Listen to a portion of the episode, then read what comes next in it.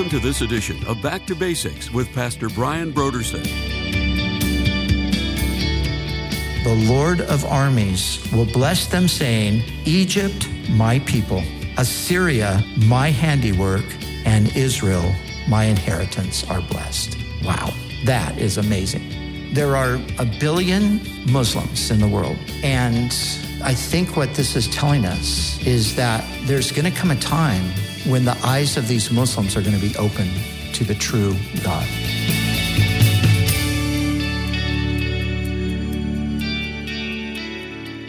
Today on Back to Basics, Pastor Brian continues his study through the books of the Old Testament prophets. Join us as Pastor Brian concludes his teaching on Isaiah chapters 13 through 23.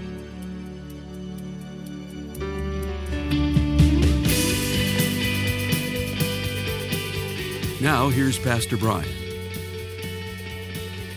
A southeastern part of Egypt and the northeastern part of what we know today as Sudan. And so northern Sudan would be probably more the area that, that's being referred to here. And notice the description of the people. They're smooth skinned and they're tall. Um, the Sudanese are tall.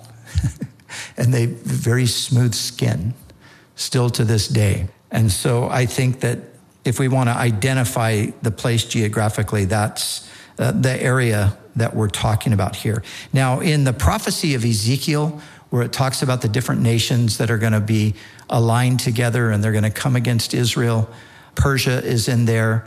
And interestingly, Ethiopia is in there as well and that would be Sudan. But an interesting thing that's happening in northern Sudan right now northern Sudan has been uh, under Islamic rule for centuries and a pretty hard Islamic rule. And yet, as of the past couple of years, there's been a revolution that's taken place, and they've pretty much removed the hardcore Islamic government and they basically want to have more of a secular government. They want to just have a government where they can, you know, build their lives. People can be religious, but they don't have to be religious. And if you want to be a, a Christian or a Jew or something else, you're not going to be persecuted for it. And I was talking with a, a friend from uh, Sudan the other day, and he was telling me that it's really amazing what has happened there in recent times. And, you know, they've even said, like, we don't want to be against Israel. We don't want to be all caught up in this Islamic worldview. We, we, we want to just live our lives and do our best to enjoy ourselves while we can. So, interesting things happening in the whole area of the Middle East today. And so, you know, it, this is the way it is when it comes to the Middle East. And this is what we who believe in Bible prophecy have to be aware of and therefore careful about. We have to be aware that things change all the time there. And the mistake that sometimes Christians make is, you know, something happens and then immediately we say, oh, well, that's this. This is a fulfillment right here in the Bible. It says this, and, and look at that's happening right there. That's what that's about. But then a few years later, it's completely different. It all changed. So then you're back to the drawing board going, wait, wait a, wait a second. I thought that was going to be this. So, so it's wiser, I think, to recognize that absolutely there's Bible prophecy and some things we can know a fair amount of detail about because God gives it to us. But other things we just we don't know. We don't know exactly how all of this is going to roll out. I mean, at one time we were absolutely convinced that Gog and Magog, Russia, and Russia was going to attack Israel and all of that because of the Soviet Union. We knew that. We preached that. And then the Soviet Union, it melted down, went out of existence. But then in its place, all these Islamic countries came back into a position of prominence. Islam was on the decline. In the early part of the 20th century, there were predictions that Islam would, would just cease to be a religion. It, would, it was going to just die. But it didn't, it, it revived. And suddenly, people were thinking, oh, wait a second. Wait, we thought it was the Russians. Maybe it's the, these Islamic nations, this confederation here. And we thought the Antichrist was going to come out of Europe. Oh, maybe he's going to be a Muslim. So these are the things that people, uh, you know, start to speculate about because they've been speculating about other things. And so, all of that to say, we need to be careful not to try to get more specific than God has, and to recognize there are gaps in our knowledge. And so, things that are clear, we can go with it. It's clear that in the end of time, God's going to bring Israel back to the land. And I personally would hold to this position myself that the only clear prophecy that's been fulfilled regarding Israel is that one right there that they have been brought back to the land. Everything else is, I think, up for debate. But that one, I think, it's absolutely certain. That has happened. But Ezekiel said they would come back to the land, but they would be there without a spirit. Because remember, he gave the picture of that valley of dry bones, and the dry bones were going to come together and form a body, and the body was going to have the sinew and the muscle and, and the skin and everything, but then it's going to be lying there breathless. And my opinion is that's Israel today. They're breathless, they're without the, the Spirit of God, and everything's waiting for that to happen, but that will happen in the future. So, enough of that.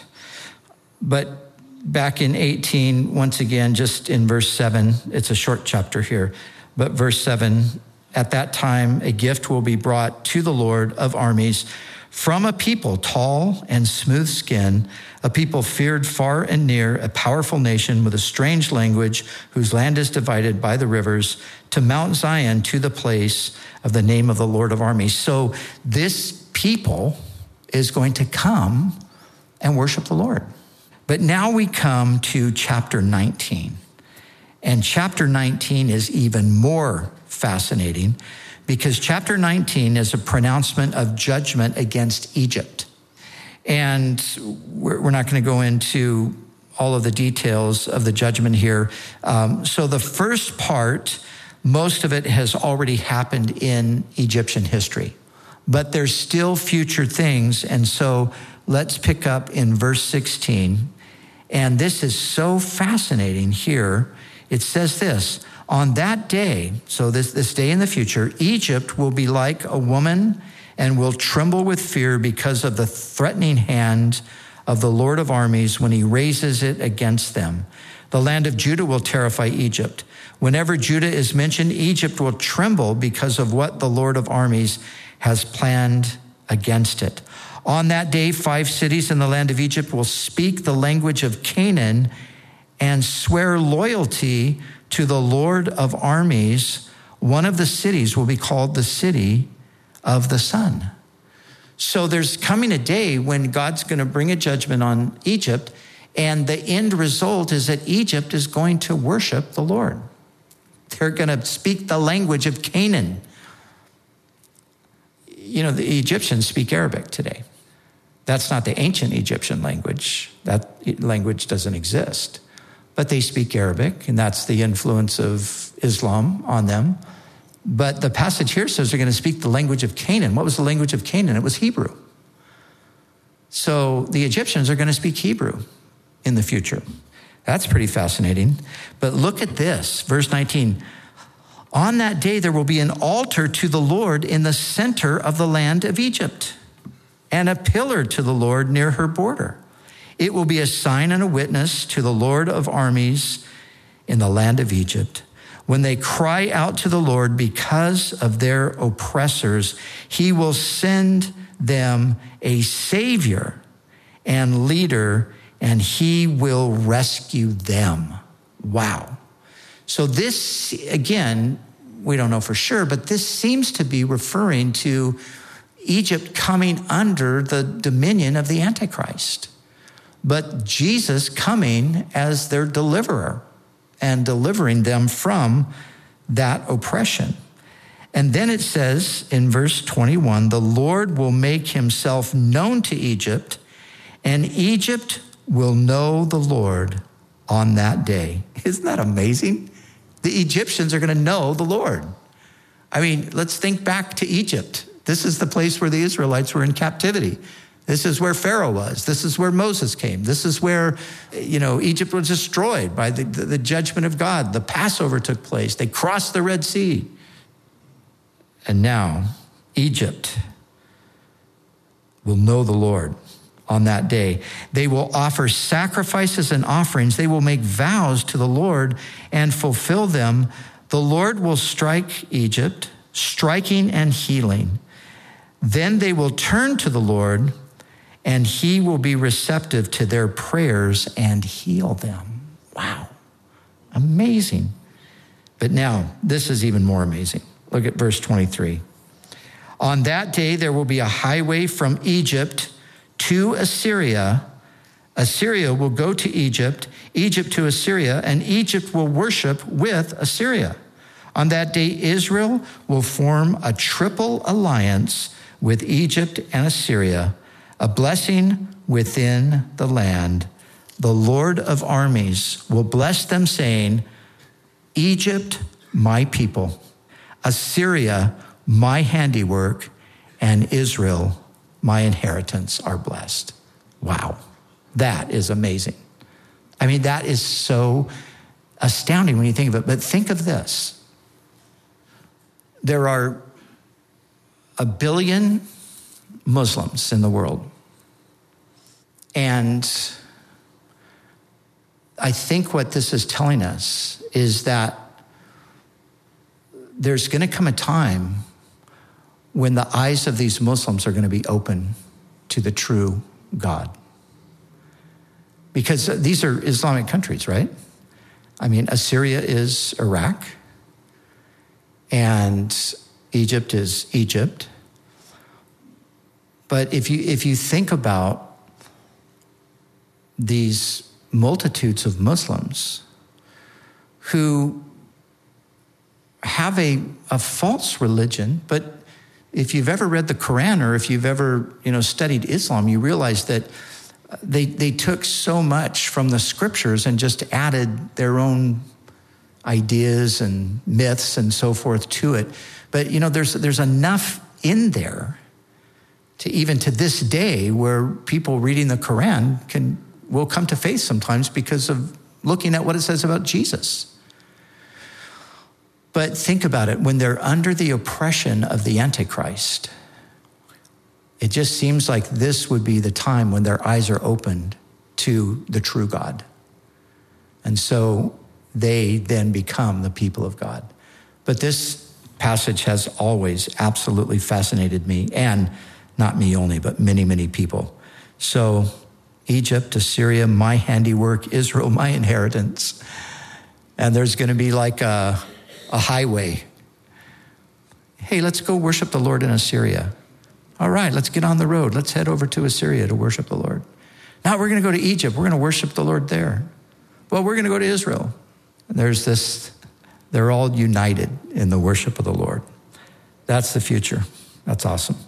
So, chapter 20, this again now is going back. In the year that the chief commander sent by King Sargon of Assyria, of Assyria came to Ashdod and attacked and captured it, during that time the Lord had spoken through Isaiah, son of Amos, saying, Here's a funny uh, prophecy or a funny direction from the Lord Go take off your sackcloth and remove the sandals from your feet. And he did that going stripped and barefoot. The Lord said, As my servant Isaiah has gone stripped and barefoot three years as a sign and an omen against Egypt and Cush, so the king of Assyria will be led captive to Egypt, uh, lead the captives of Egypt and the exiles of Cush, young and old alike, stripped and barefoot, with bare buttocks to Egypt's shame those who made Cush their hope and Egypt their boast will be dismayed and dismayed, uh, dismayed and uh, ashamed. And the inhabitants of this coast land will say on that day, Look, this is what happened to those who relied on and fled for help to rescue from the king of Assyria. Now, how will we escape? So Isaiah is given this order by God to walk around with his buttocks revealed and barefoot. And it's a prophecy. Today we were talking about with our past, pastor staff, we were talk, talking about today, you know, as we move into the ministry of the Spirit, and, you know, there, there can be some weird things that happen. But one of them will not be people with a bare buttocks, barefooted prophesying. So we're, we're sure that that is not what God has planned for us. So, chapter 21, uh, we're back to a judgment again upon Babylon. And so we'll just uh, move past that. 11, verse 11, a pronouncement concerning Dumah. Uh, Dumah seems to be Edom. So, um, another name for Edom. Seir was part of Edom, so one calls to me from Seir. And then, watchman, what is left of the night, watchman, what is left of the night. The watchman says, Morning has come and also night. Every time I read this passage, it's really, int- I, I always think about this because there was a very famous man back in the 1800s who was a scholar and he wrote some great books. His name is Alfred Edersheim. And he wrote a great, great book called The Life and Times of Jesus the Messiah, probably one of the greatest volumes ever on the life of Jesus from the standpoint of from a Jewish understanding. He was an Orthodox Jew as a, as a boy, but then came to faith, became a scholar, was a scholar at Oxford University. And uh, anyway, he wrote, wrote this great, fantastic book. He wrote a number of books, and I've always loved his books. But in the, the cover page to uh, The Life and Times of Jesus the Messiah, this is the verse that he has in there. And in the King James, it reads, "Watchman, what of the night? Watchman, what of the night? And then it says, The morning comes and also the night. And he put it in there because he saw in it the prophecy of the future for Israel back at the time that the watchman called out, The morning is coming. That would be the birth of the Messiah, but also the night. And that would be the long history of Israel uh, in their exile from God. So every time I read this verse, I just I think of that uh, there in that great volume by Edersheim. So chapter 22. There's a pronouncement against Arabia that is mentioned here. And the, the Arabia here, Saudi Arabia is a little bit of a different place, but it's in the, in the same area. This is more in the northern part. But anyway, there's a prophecy here against that northern region of Arabia. And then we come to the 22nd chapter, and the 22nd chapter is dealing again with Jerusalem. So it's speaking of judgment that's going to come upon Jerusalem.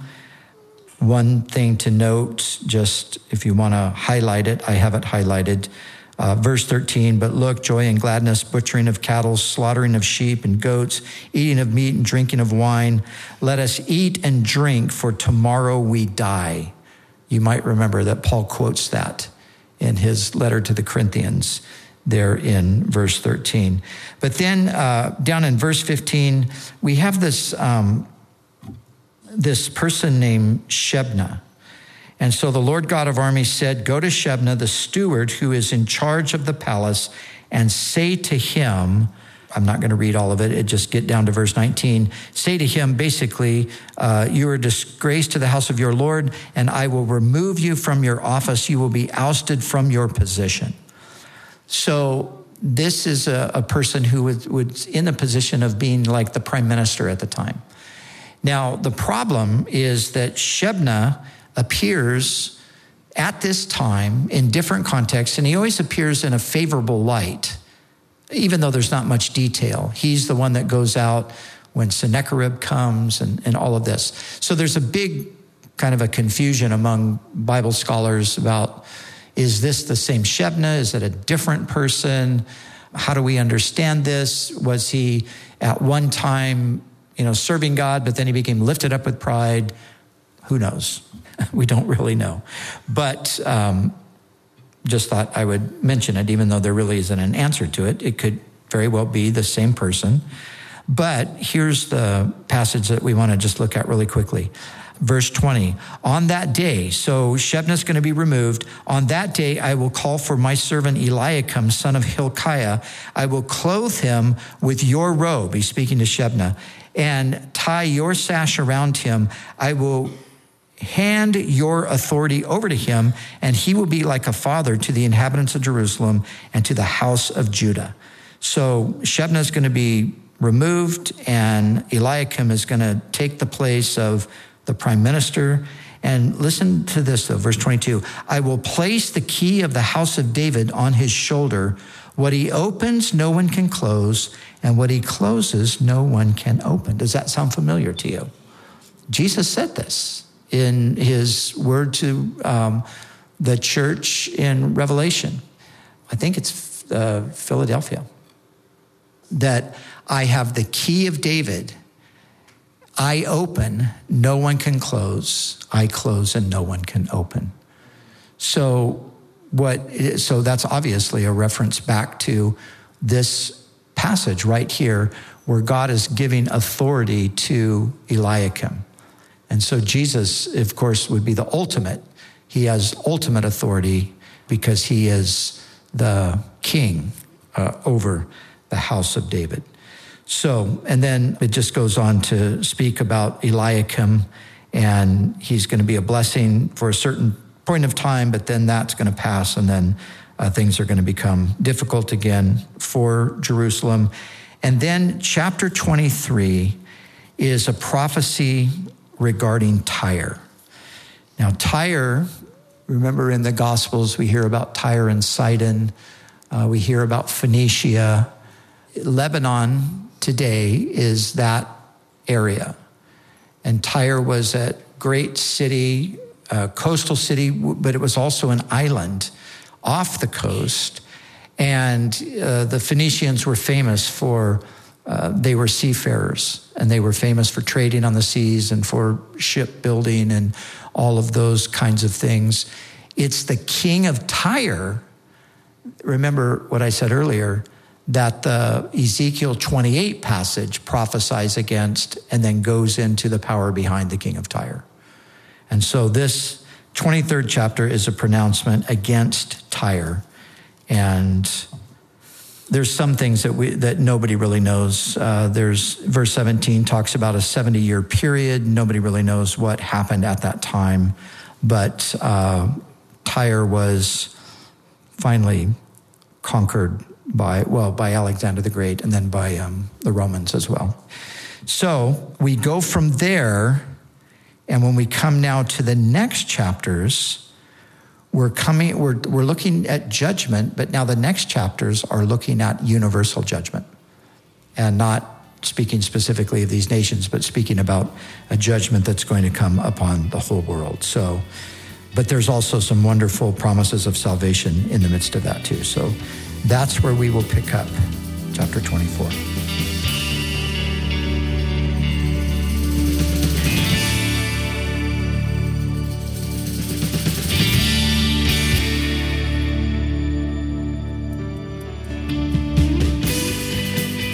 For the month of July, Back to Basics Radio is offering a book titled Is Jesus History by Dr. John Dickson. Living in an age of science and empirical evidence, how can people still believe in miracles? How can someone believe that Jesus actually rose from the dead? The resurrection of Jesus is essential for the Christian faith. If Jesus never rose from the dead, then an offer for eternal life does not carry any authority. So, is there any historical evidence that can be examined to test the authenticity of such a claim? Dr. John Dickson addresses this very question and examines the ancient evidence as a trained historian.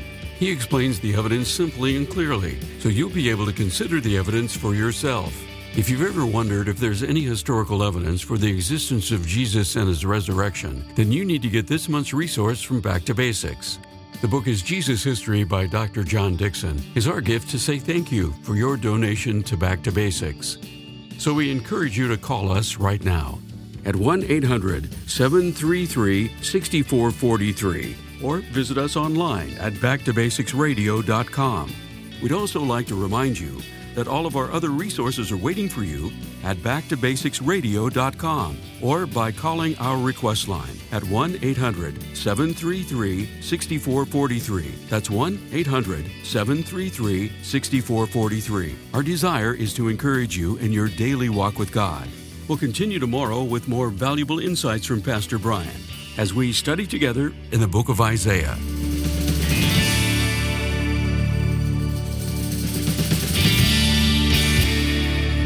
Back to Basics is the preaching and teaching ministry of Calvary Chapel, Costa Mesa, California.